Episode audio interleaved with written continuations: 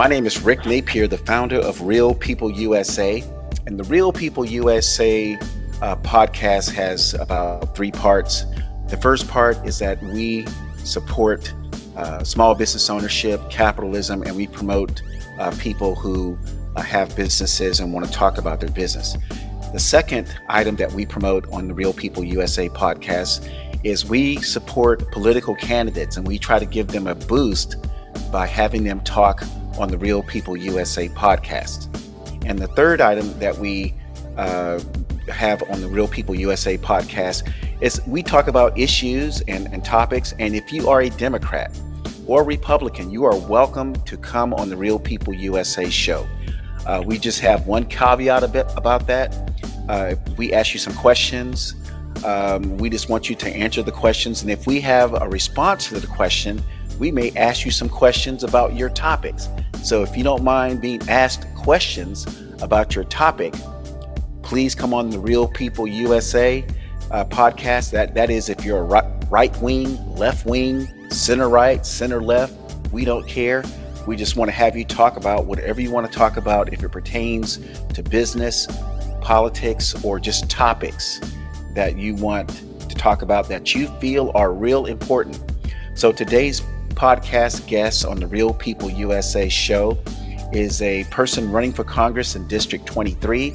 His name is Ruben Young, and his campaign manager, Jaylene Rodriguez, is also on the interview this morning. So, without further delay, I just want to have Ruben introduce himself and just maybe spend a minute about um, why he's running for office, and then he can introduce his campaign manager. So, good morning, Ruben. How are you doing? Uh, good morning. Good morning. Good morning, Rick. How are you doing? Uh, I appreciate that intro. Yeah, that was an excellent intro leading into the conversation. My name is Ruben Young, and I'm a candidate running against Debbie Wasserman Schultz here in Florida in District 23. And, you know, I'm, I'm a natural born American. I'm a natural born citizen. I, I grew up here in the United States. I grew up in a Homestead, Florida City. Uh, I have a, a history of, of uh, politicians. My family uh, started off in city politics. The late Father Theodore Gibson. Uh, he's in my family, and then my grandmother used to be the get out the vote person, where everyone came to her in the community when they wanted to know who should they vote for, and she would be the person making the phone calls to get people to the polls and and just keep them informed. So you know, I have a, a history of activism. I'm a, a, community person. I'm a community uh, person who go out and you know assist in standing up for those things in our community. You know, just to just to let you know, Rick, when I was a kid, I was uh, I was bullied a lot. I mean, everybody picked on me, everybody pushed me around.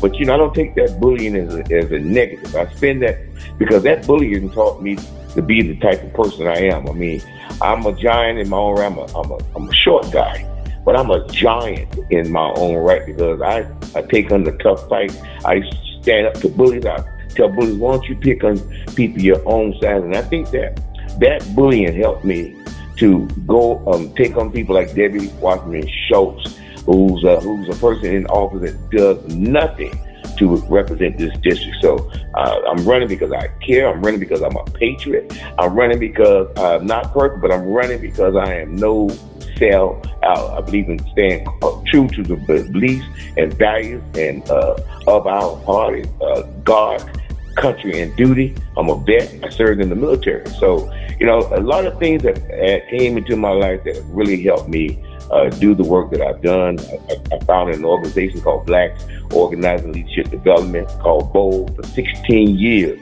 I stayed on the pulse of this nation. And this is why I became a lover of the Constitution because I was dealing with uh, Congress people. I was dealing with uh, senators and presidents. And I started that journey back in 1990, and it lasted about 16 years, uh, day in and day out, Rick. So I think that I'm now ready. I've prepared myself for this moment. So I just thank you for having me on and allowing me to speak to your audience. Well, tell us about your awesome campaign manager. Uh, Jaylene Rodriguez is somebody that I knew before she became a campaign manager for Ruben Young for Congress. And I just know that she's a, just what I know, she's a hardworking, uh, politics is in her blood. I think it's in her DNA. Uh, she's a uh, a, a, staunch supporter of the Constitution and uh, the, the Republican Party, and she's a Cuban American. So tell us a little bit about Jaylene. Okay, well, I'm, I'm gonna tell you, I met Jaylene uh, last year. She was working with another candidate, uh, Lavern Spicer. She was running for Congress against Frederica Wilson, uh, a Republican running against uh, Frederica Wilson. I saw this young woman uh, work with her, and I saw this young woman dedicate herself to her. And I saw everywhere I looked up, I saw this this woman, uh, this smart, this brilliant young woman that I've, I've gotten to know now. And she's one of the smartest persons that I could have ever met. There's nothing that she can't speak about. And, which, and if she doesn't know it, the first thing I see her do, get on there, on that phone, that internet, and she starts researching it. And that's the thing I love about her. But I made her my campaign member because I think that in watching how she works and watching her commitment uh, to this uh, uh, this process and a commitment to ensuring that we have the best candidates in office, especially Republican candidates in office for Congress. Uh, I was very impressed, and I never forgot her. And when an opportunity came up to invite her, ask her to be my campaign manager, after I went through two months of persons trying to trying to trying to stall me uh, she accepted the position, and we've been moving. Uh, we've been moving forward since then. And I, I, every time we go out, this young woman is so impressive. Everybody likes her. She has the personality to bring any and everybody on board. So that's who I have as my campaign manager, Yaylene Rodriguez. Uh, she's my campaign manager. I'm proud to have her on board. And so that's my intro to Yaylene Rodriguez. So without further delay, Let's hear from Jaylene Rodriguez. And Jaylene, good morning. And tell us a little about yourself and why did you decide to support uh, Ruben Young as his campaign manager? Good morning. I just want to appreciate you having me on the podcast. And I also appreciate Ruben's kind words towards me. The reason why I wanted, the reason why I wanted to work with Ruben Young is because I see him as an honest individual who is not a sellout, who has a background where he has taken a lot of action for the people, by the people, and because he knows the Constitution from the beginning to the end and he can describe it for you in great detail because he is very energized because he has a great personality and talking to other people and wanting to take action at the moment as soon as he hears a concern because um, because he cares. And one of the things as the Republicans that Republicans are looked at as people that they don't care. But I know that that's not true. Throughout my life, Republicans have helped me tremendously to understand more about history, to understand more about this country, and I absolutely love this country and I want to give back to this country. And one of the greatest things is that when it came to Donald Trump, I felt like an American, and because of Donald Trump, that also instilled um, an energy uh, for me to give back to this country for given, being given the opportunity to come to this country in 2002 through the lottery system as a Cuban American. And so, thank you once again, everybody. Great. That sounds like a true American. I mean, just that sounds. Amen. Amen. Amen. what she just said sounded just as an just as American as any person who was born in America. In fact, it sounded better than some people yes. uh, what they say who are born in America. So so anyway, I just want to thank uh, Ruben and Jaylene for spending time this morning, this Saturday morning. It's it's early on the East Coast, and it's definitely early on the West Coast. You know, three hours uh, be, uh, before you guys or after you guys or something. But um, Ruben, since you've been running your your campaign now for a couple of months, um, I want to ask you this question: What new have you discovered just within the, the last thirty days? Well, you know, Rick, one of the things, and you know, running for uh, for Congress, one of the highest honors you know, a citizen can have.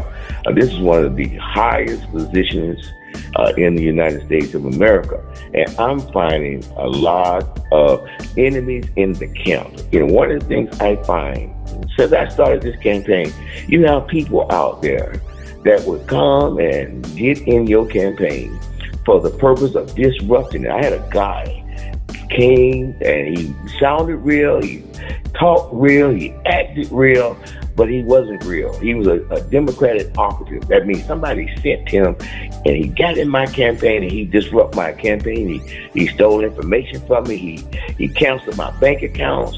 Uh, he changed emails and had my information going to a different email because he set everything up. And I gave him control of my campaign. And that was the thing that I want to tell all candidates. If you're a new candidate, uh, make sure that you have people in your camp that you can trust a person that's 100% because this guy I really liked him and he, I really believe that he wanted to help me. But that's not how this process is working. It's not a process Rick where you shake somebody's hand and, and you make a promise to them you shake their hand and then they honor that. Uh, it's not like that. Uh, these guys that come in your camp they give the appearance that they're they're a believer in what you believe in and then find out they are enemies in your camp. And I, so I, I had to learn how to protect because you know, Rick, can I just say this? When I, back when I first ran, I ran for office when I was 28 years old, one of the youngest persons to run for Miami-Dade County Clerk of Court. Matter of fact, I was the first person to file as the candidate in 1989 for the position because everyone thought it was a, an a, appointed position. But I researched, like my campaign manager, a very smart woman, she researched. I did the same thing and found it was elected position. And all these years, they never knew that. And I came across a guy who did something similar. And so uh, I'm always watching. But I thought it would be different on this level, and it's worse on this level. So I just tell candidates and anybody to be careful out there because there's people that are gonna come. They, that's all they want to do is get in your camp and disrupt it. And I never forget this guy. He set me back on my fundraising. He set me back uh, about for two months and he took a lot of uh, information that he should not have had because there's public information and there's uh, campaign private information, and the information that you protect are what you're going to do, how you're going to move your campaign forward, the strategies that you come up with with your team. So that's why I'm so happy. I am so happy that I have Yaelin Rodriguez. Uh, just like she said that I am honest. she's one of the most honest persons the most sincere persons that I met, and, and she has an innocence about it, and that's what I like. Uh, she's not convoluted or polluted, and you need people like that in your team, and not people like this other guy. And I'm not going to call his name, but he know who I'm talking about if he hear this if he hear this recording. So I learned that, Rick. That's what I'm learning. You got to be, keep them enemies out your camp. Well, I tell you what, the person that knows about enemies of the in the camp the most is probably Donald Trump. Because if you think about if you think about all the people that he trusted, thinking, what'd you say, Jaylene? That's true. You know, all the people, yeah, all the people that he had in his camp on his team. Then he found out they were, uh, you know, enemies, uh, you know, operatives, and uh, I mean, everybody from like one, even his one of his personal attorneys turned out to be an enemy. And Amen. Up, right. to, up to the end of the, of, of, the election or the election day, and then uh, a few months after the election, we found we find out that people we thought were, were in his camp were not in his camp. And then as a, as voters, as Americans, we found out that people that we thought were on our side when we were going through this uh, this election fraud uh, you know, information and, and, situations and events. And we find out that people that were elected to office were not even willing to stand up uh, to the Constitution and support the Constitution and support uh, Donald Trump. So the enemies in the camp has been a long-standing uh, thing. I, in fact, I know two candidates that ran uh, within the last uh, election, maybe an election before that, that had people operatives in their camps and they found out that they were being bamboozled. so that is uh, it is not a rare a rare thing. And just to be honest with you, if I was running against you, Ruben, I would have people at your uh, campaign speeches in the audience listening to you, writing notes, taking notes, so that I can go back to the other side and tell them everything that you're doing. And by the way, oh, Ruben, boy, you, you bad, boy, you bad. Ooh. And by the way, I'm strategic and tactical too. And, and by the way, I would tell you this is that uh, you, what you should do when you start doing your, your, your speeches in the public, just tell people, I know that there are people in this audience that are not on my team. Just to let them know, put it out there on Front Street. So anyway, um, today we want to talk about. I know you have points in your campaign that you want to you want to uh, put out to the public. You want to elevate these points, and there are five of them. But today you want to talk about the community. And uh, one of the questions, the first questions I have for you about the community is, why do you think of the five points? And we won't talk about every five, every all the points today, but of the five points, why do you put the community first? Okay, that's a good question. And I also want, when I'm done, I want Jaylene to give her input on this conversation as well. But uh, the community is the most important of all to me because I'm from the community. I've lived in poor neighborhoods. I lived in neighborhoods where there's a lack of resources. I lived in uh, communities where there's no economic opportunity.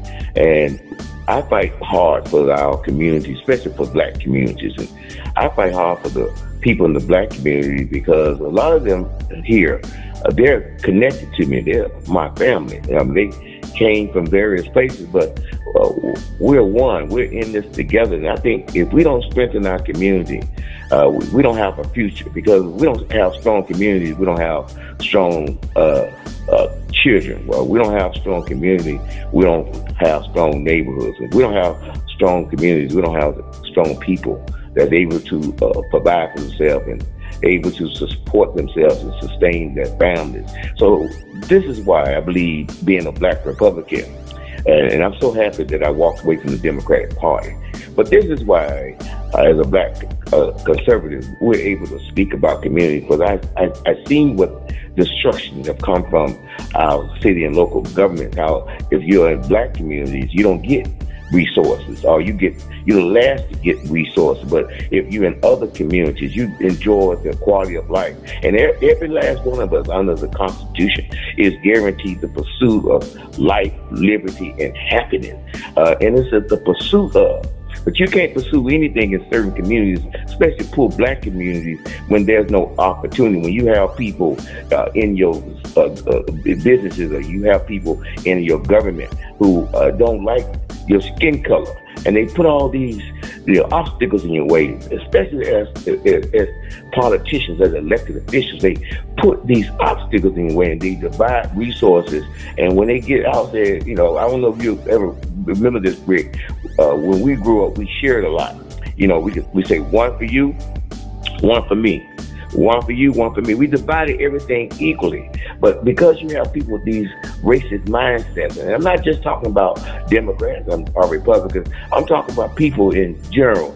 Uh, the Constitution that we hold these truths to be self-evident, that all men are created equal, that they're endowed by their creator. Among these are life, liberty and happiness, pursuit, pursuit of happiness. And I don't see that. So I fight hard uh, for our communities, no matter where they are, but I fight extra hard to protect the interests of our black community because a lot of resources that come down, they don't know anything about. And when I worked in the Florida House of Representatives, one of the first things I used to do when information came from that state government, I had a core group of people that I let know that monies are coming down the pipe and I gave them the information that they need because it's the lack thereof of information that uh, put us behind on the eight ball. So I'm gonna work extra hard. Uh, if, when God put me in this seat, I'm gonna work extra hard for this district, but I'm gonna pay attention to those communities that's been left behind, especially those communities where we have small businesses. You know, small businesses are our bedrock, they're our strength. And when you have weak small businesses, they, it uh, put at a disadvantage the stakeholders. And a lot of the stakeholders uh, are black people because they cannot produce the resources.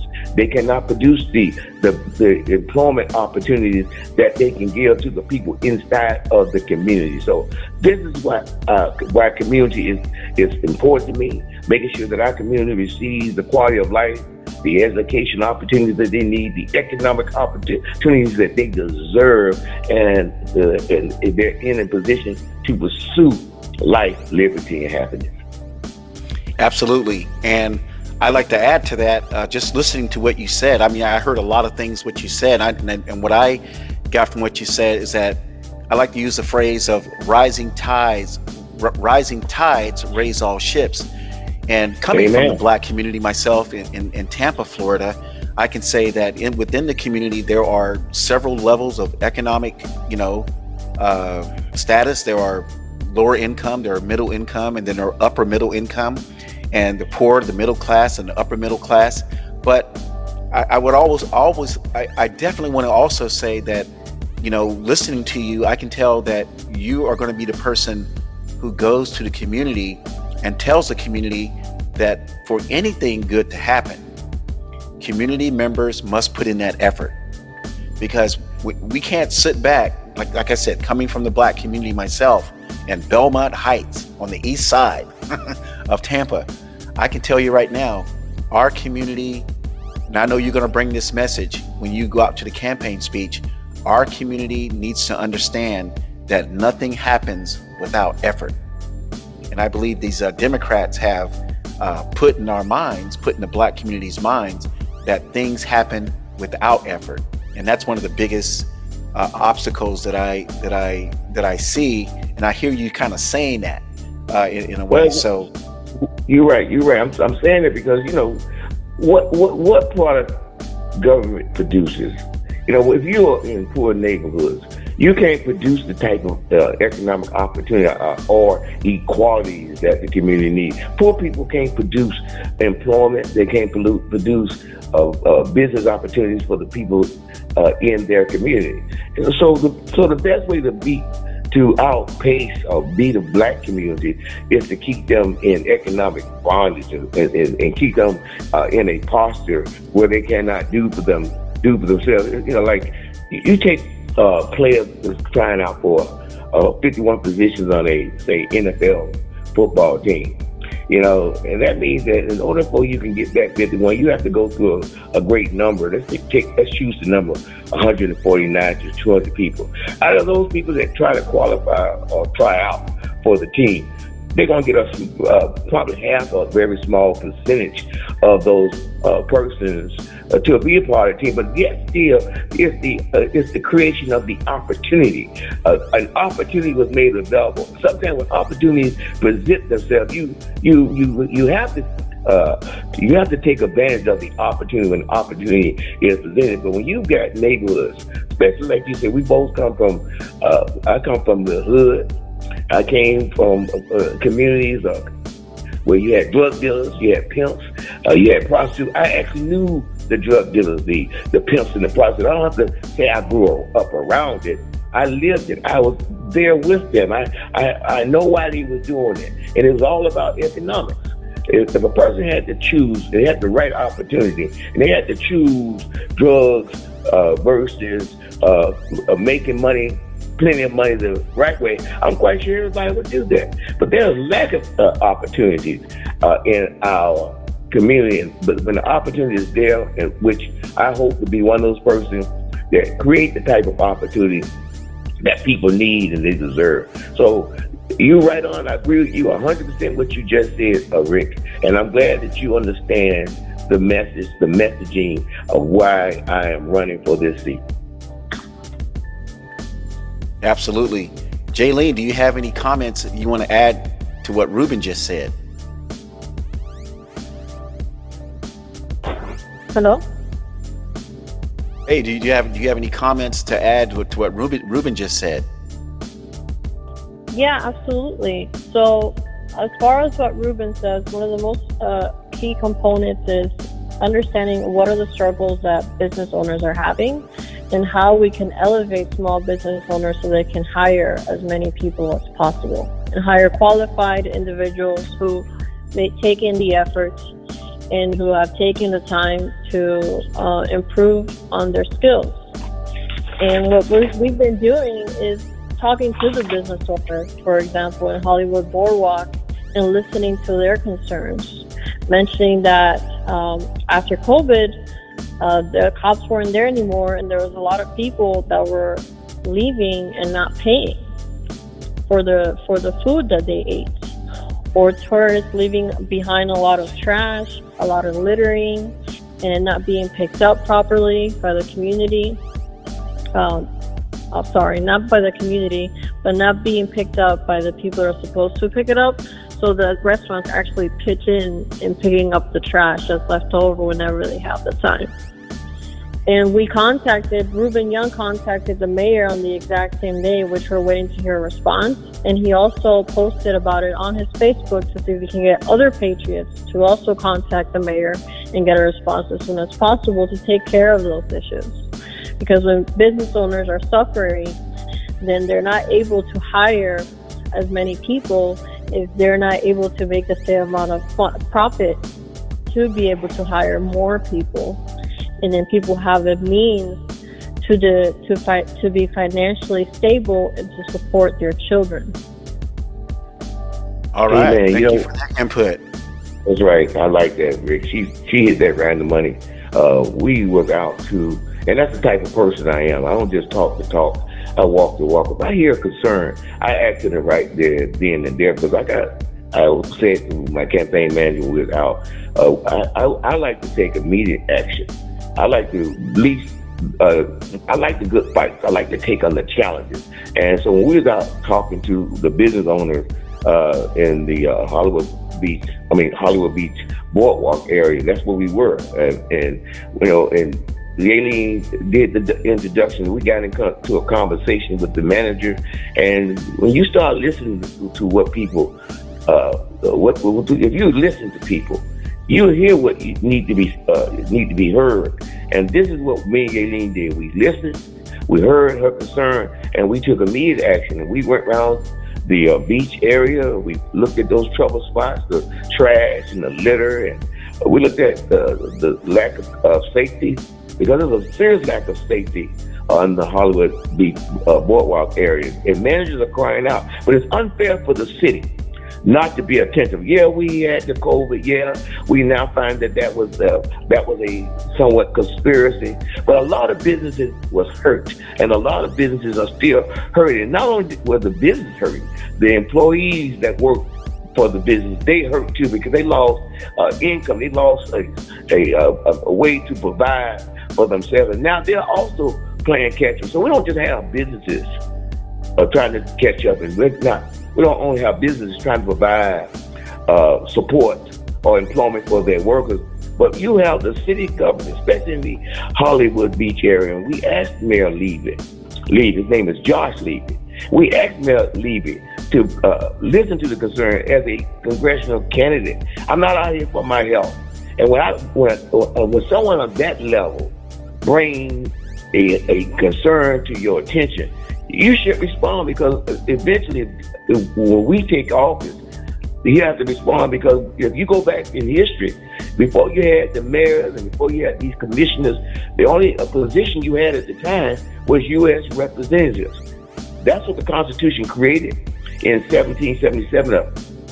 1776 or 1787 upon ratification, you only had U.S. representative representing the, the, people, and that's why they came up with a Republican form of government. A lot of people don't understand what that means. It's a, a government that believes in law and order.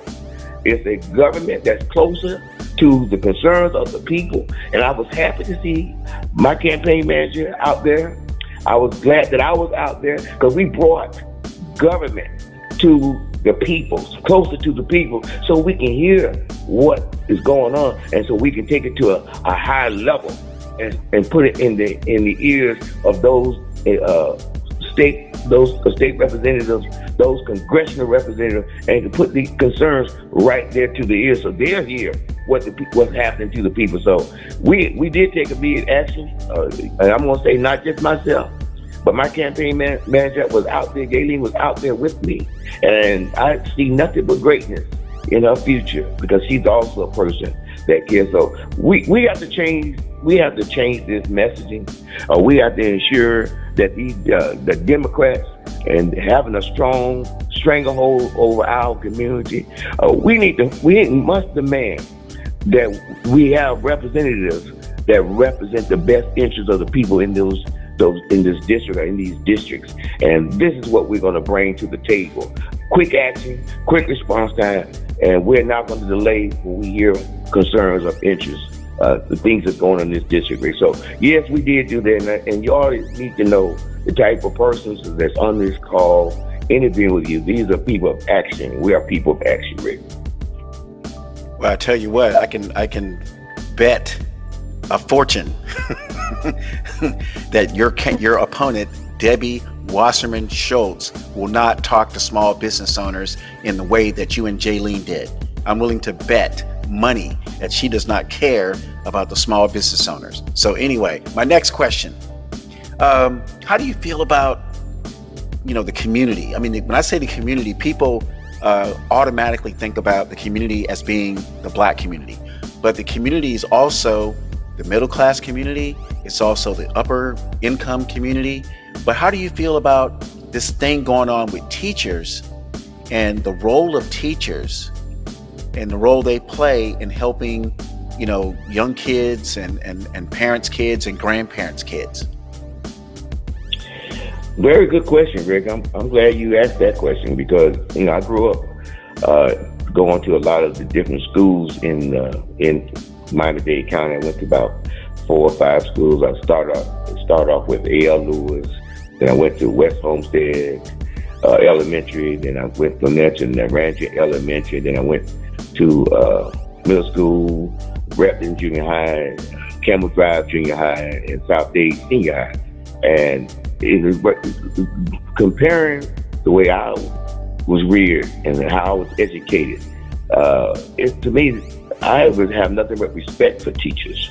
Uh, I had a teacher that I remember I had a crush on. Her name was Bernice Bean.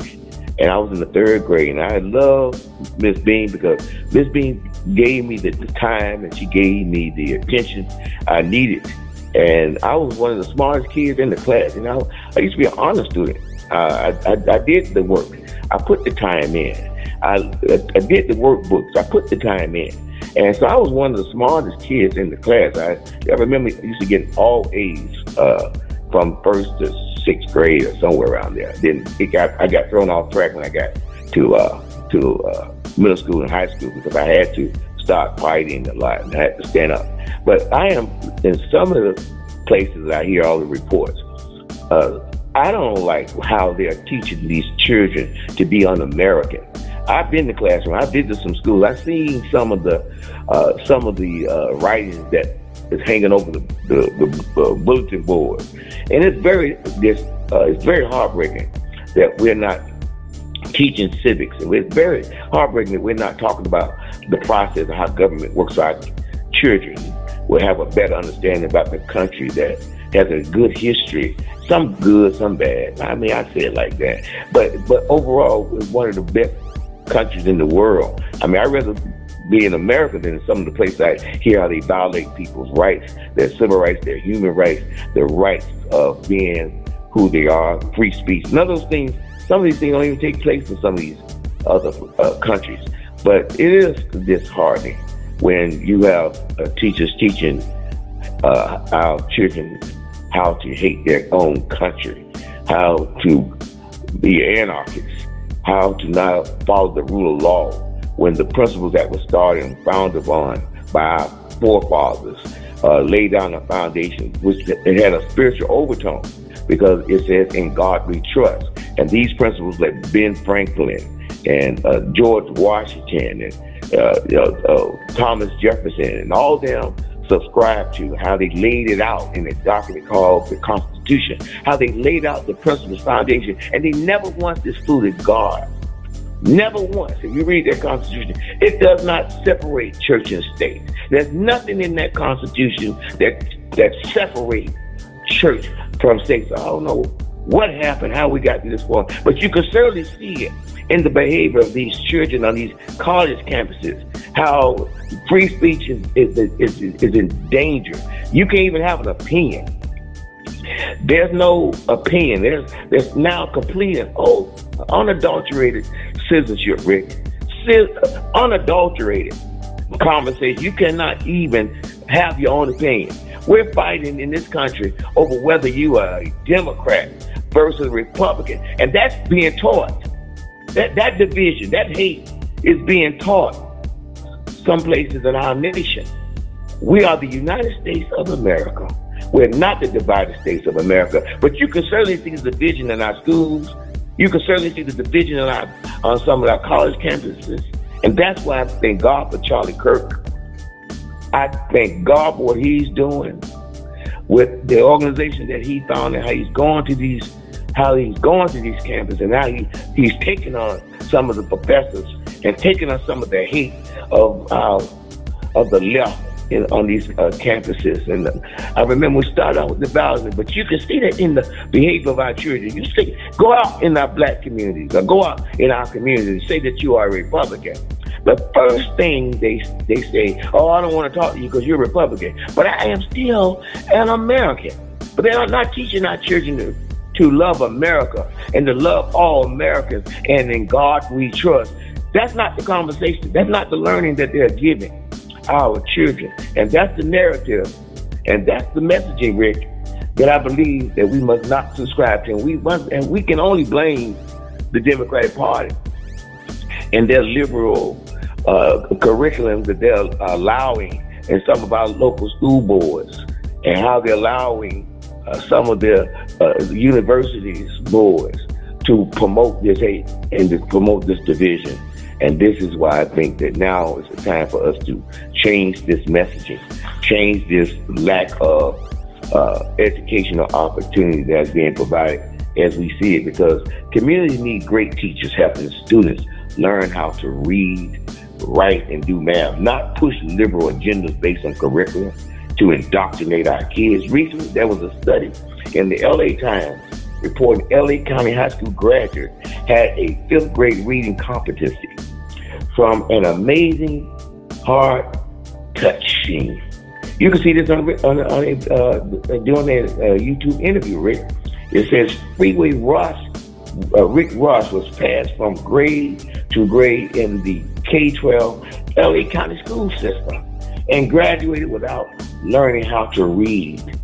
That's a that's a tragic because if you don't know how to read or write, you are more prone for what the studies say you're more prone to end up in prison because you are not uh, prepared to enter into the workforce. Because how can you enter into the workforce, Rick, when you can't even read an application?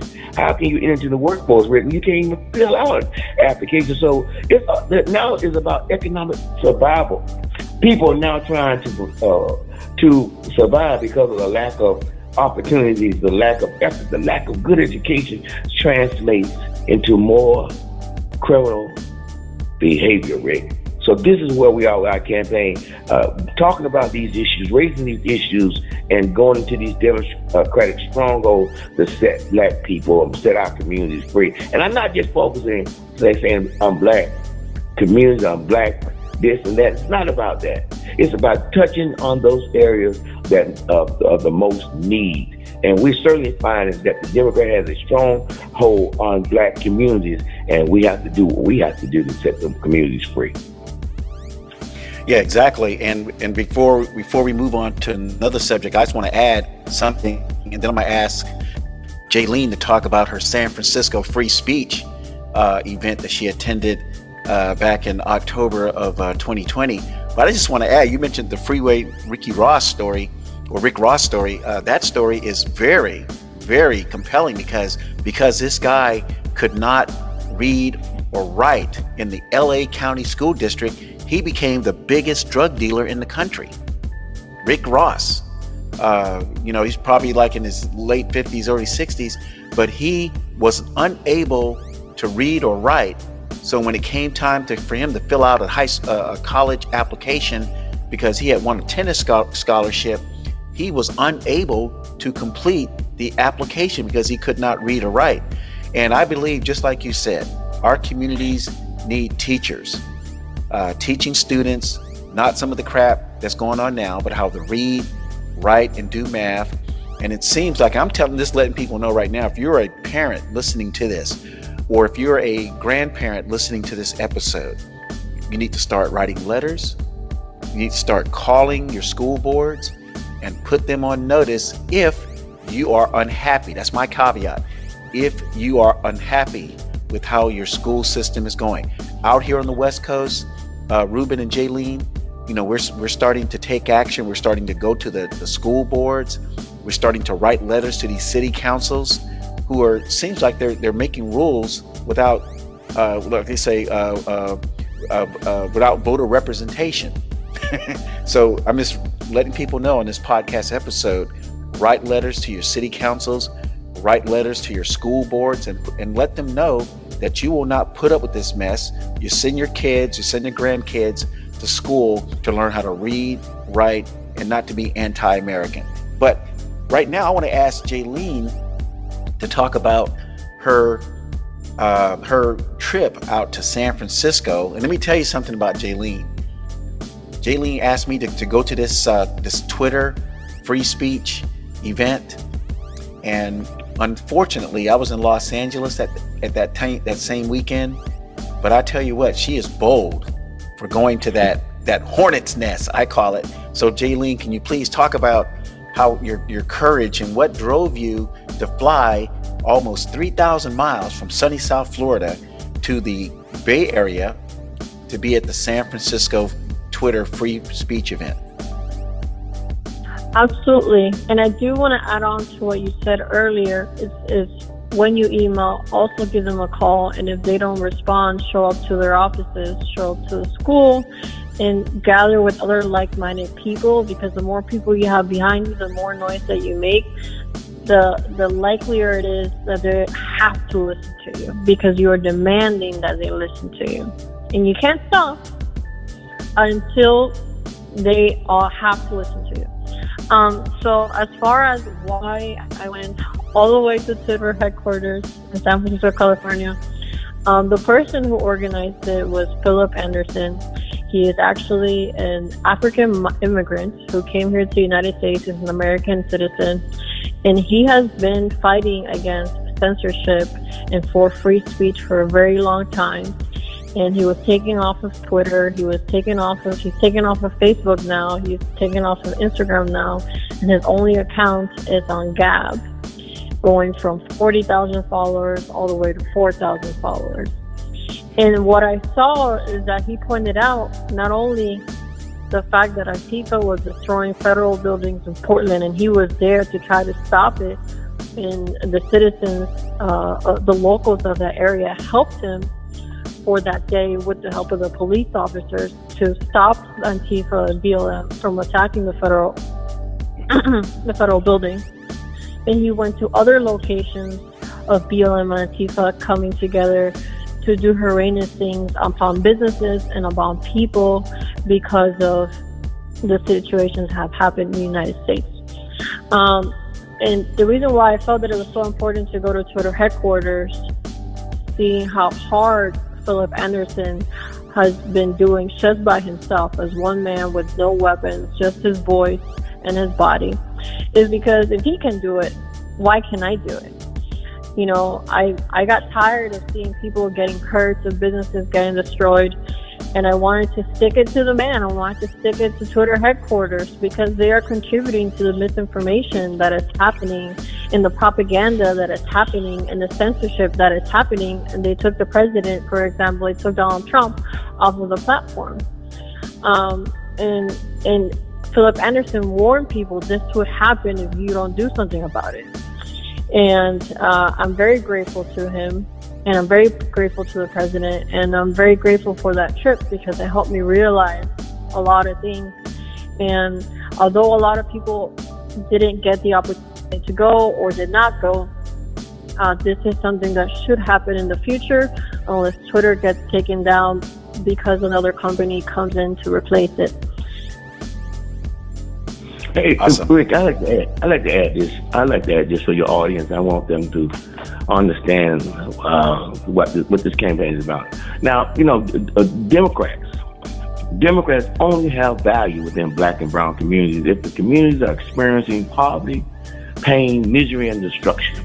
Since uh, since around the 1830s, Democrats continue treating black people like slaves first blacks were treated like slaves until the Emancipation Proclamation. And then after being free, Democrats found ways to still control black and brown communities through black leadership, by which Democrats are still controlling today. Now, on the issue of the censorship, now I wrote Mark Zuckerberg when they removed President Trump, from these uh, social mediums. I wrote Mark, uh, I wrote Mark Zuckerman, uh, Zuckerberg, and I told him that you just overthrown the country because when you're dealing with a president, you read the Constitution. whatever a president set up, whatever platform the president used, that's official government business. And when Twitter and Zuckerberg and they all uh, called themselves because they had the support of the Democratic Party or the Democratic left, when they had the, the support of the party, they thought that they was heroes by removing President Trump. But I showed them the law. I showed them the statute, how they just overthrew this country. They overthrew the government because whether you like a, a person or not, when they take that oath of office, they and they promise to protect and defend this nation, uh, our Constitution, uh, the Constitution then grabs them. The Constitution then takes a hold of them, and the Constitution then embraces them. So now that person is in, in, in, enshrined by a document, a founding document that's known as the Supreme Law of the Land, according to the uh, decision of Marbury versus Madison, 1801. The Supreme Court uh, determined a rule that the Constitution is not a political statement that the Constitution is the supreme law of the land. So Mark Zuckerberg committed a, a treasonous offense. Twitter committed a, an offense, a treasonous offense. And all these other social platforms that thought they was uh, heroes by removing Donald J. Trump from his social media. Anything that the president touched, anything that the president, whatever he set up, whatever airplane he flies in, that become official government business. And so that's why I said, and I said that to Mr. Mark Zuckerberg in a letter that I wrote to him, that you just overthrew this country. Mm-hmm. Mm-hmm. And I just want to add because I, I, I feel where you're going with this, and I you mentioned some, you mentioned three words, uh, Ruben, that just light me on fire when you said that the Democrat Party have been the driving force for black communities. And I would say more than just black communities now, because with this COVID thing and this Fauci thing, you mentioned three words pain, misery, and destruction. Okay. As a combat vet, those are the, the same three words we used to use. I, I mean, I chuckle at that, but those three words mean mean a lot when you talk about destroying a community by you know destroying people's lives. You know, pain, misery and destruction. And we see now that the Democrat Party, and now we're starting to find out that Fauci and his and these emails, it seems like there's nothing good that comes out of the Democrat Party. And you're right about uh, the Democrats using, you know, black people and people of color and any minority group that they can, you know, sink their teeth into to see if they can use them as pawns. And I like to call out this story. There's this uh, former NBA player. His name is Kwame Brown. He's 39 years old. He played in the NBA for 12 years, and he did something courageous over the last two weeks. Now, this might be a touchy subject for some listeners, but I believe right now for you know our country, we need to bring we need to put everything on Front Street. We can no longer, you know, fake the funk as we used to say in the 70s. we need to put the, the, the, the, information right there on, on Front Street. So Kwame Brown, he has called out some of these these woke professional athletes and some of these woke uh, actors about how they have taken the place. I'm talking about these professional athletes, these black professional athletes, and black uh, movie stars. They have taken the position that the KKK had back in the day. So, in other words, the KKK used to be the person uh, damaging uh, communities' lives and bringing pain, misery, and destruction. And now they have black celebrities, black athletes, you know, uh, uh playing point on on bringing destruction. So it's almost like they're using the black people to do the bidding of what the KKK used to do some, you know, 50, 70, 100 years ago. So what do you think about that? Well, you know, Rick, now you're leading on something I, I, I really appreciate because it's, it's the it's the fear tactics. You know, using public health crises like the Fauci conspiracy, the COVID nineteen conspiracy to scare, intimidate, ruin citizens, which caused a lot of people in my district, in District 23, their livelihoods, uh, their their 401k plans, their homes, their real estate values, their, their generational wealth. I mean, you know, what Kwame did, I commend him because we are still living on the Dixiecrats. Uh, we living on people who hate other people because of their skin color. You know, I tell people a thousand years from now, the people of the future are going to say this to us. You all was doing what? You all are fighting over what? Over skin color. I, they don't think that is so absurd and think that's so crazy. And I say a thousand years from now, but it could be a, a hundred years from now. And I think what is going on by people uh, discriminating against people. Debbie Wasserman Schultz has not stood up for the discrimination of any minority uh, in uh, this district. Uh, gentrification discrimination is taking place throughout parts of this district. We have people from the outside coming on the inside, uh, doing the development in certain areas, and they're not, and they are excluding, they are excluding the community members uh, because of these policies uh, uh, set aside by the Democratic Party. So people are not able to flourish. They're not able to grow. I call this a top-down approach because you was in the military, like I was in the military, and I remember when the order was handed down, not up. So the behavior of what's taking place is, is, is a top-down approach, and that's why I think that the home rule charter in this county is a part of that problem. Because in 1957, when they created this home rule charter, uh, we had we're going through the civil rights period, and we had a guy by the name of Martin Luther King, Rick, standing up, and he was a Republican, just like Frederick Douglass was a Republican, just like Sojourner Truth was a Republican, and Harriet Tubman was a Republican, and all these Republicans that was uh, uh, African American descent fighting for this republic, because this is what this is about. So when you got Democrats keeping people in these bonds and keeping people in this involuntary servitude of bond is violating the 13th, the 14th, and the 15th Amendment. The 13th Amendment prohibits involuntary servitude. 14th Amendment give us uh, the equal protections under the, under the law, and the 15th Amendment is our right to vote without uh, these uh, conditions. You don't see Debbie Wasserman Schultz standing against that. You don't see her even try to protect the civil liberties and the civil rights of the citizens in this district and fight against these these these discriminatory policies set forth by her party, which she used to be a, a chairperson, former chairperson of the DNC. She's go 150 percent along with these poly platforms. So I'm against them. Uh, I thank God for Kwame. I thank him for calling out these leaders, especially these black pastors, calling out mm. these leaders that mm. now taking money. Wait a minute now. Um, wait a minute now. You said the black pastors. I said the black pastors. Uh-oh. I'm sorry. Did I say did I say something wrong? no, no. I just I'm surprised you said it. but go ahead. Well, I'm just I'm just talking. We we we talking. The Jay Jaylene is on the line. You're on the line. Your listening audience on the line. We're sharing the conversation. We have to tell the truth, no matter how it hurts. If for us to find a cure to the problems, especially within this district, especially throughout this country, we must identify the problems in order to come up with a solution. And part of the problem is that we are well. Part of our problem, Rick, we do have black pastors that's in their pockets of the Democratic Party, and they're leading our people to a place that they should not go. And my pastor didn't do that when I was growing up. He, he talked about the liberties and freedom of the gospel. Go into all places preaching the gospel, spreading the good news, help setting the captives free.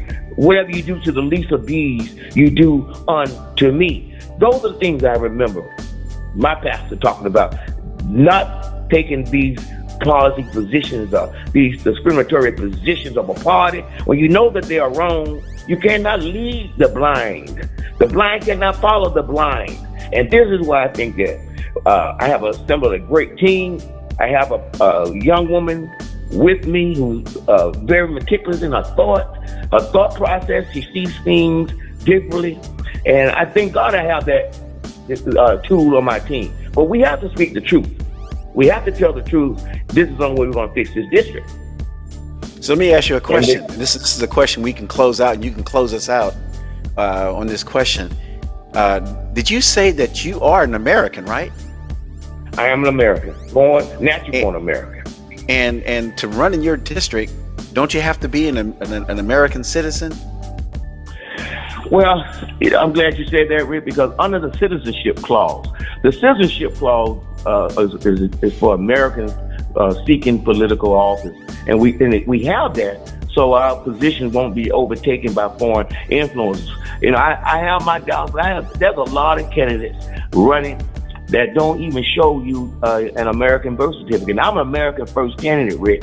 And by being American first candidate, I put American first. I put the core values of America first. And as patriots, as citizens of this country, we must hold the line. We must protect our political offices from being taken by people that were put forth policies that we this, this country doesn't need. And that's not hate talking. That's love talking. And I've seen it. We have people like Omar in positions, don't even love America. Everything she says is anti-American, but yet she's in this seat, and uh, we have to say enough is enough. I was at the event the other night, and the message was enough is enough. So we have to hold the line in this country, and we have to promote candidates that we know have the uh, best interests of America at heart. So that's why I said what I said.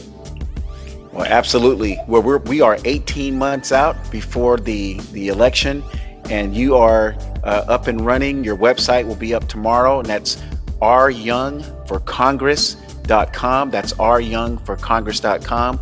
And the telephone number is 954 399 7699. And that is the, the, the R Young for Congress main telephone line. And uh, Jaylene, do you have any closing comments? Uh, my closing comments would be thank you for listening to the podcast all the way through the end.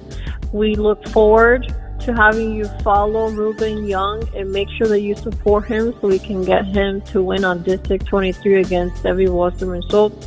I am in it to win it, and that's it. Yeah, All right. like that. like that.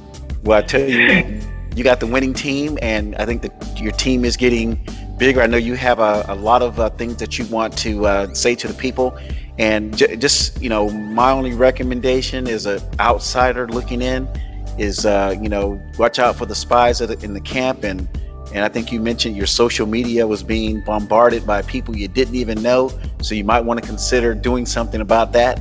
But anyway, I want to thank you for being a, a guest, both uh, Ruben Young and Jaylene Rodriguez. Uh, Ruben Young for Congress District 23, and that's uh, uh, like North Miami, Broward area. Uh, so take care. Come back anytime. And I think you have some other topics that you want to discuss in the near future. But again, thank you for your time this Saturday morning. Thank you very much, Rick. Thank you. All right. Thank make it so a great much. day.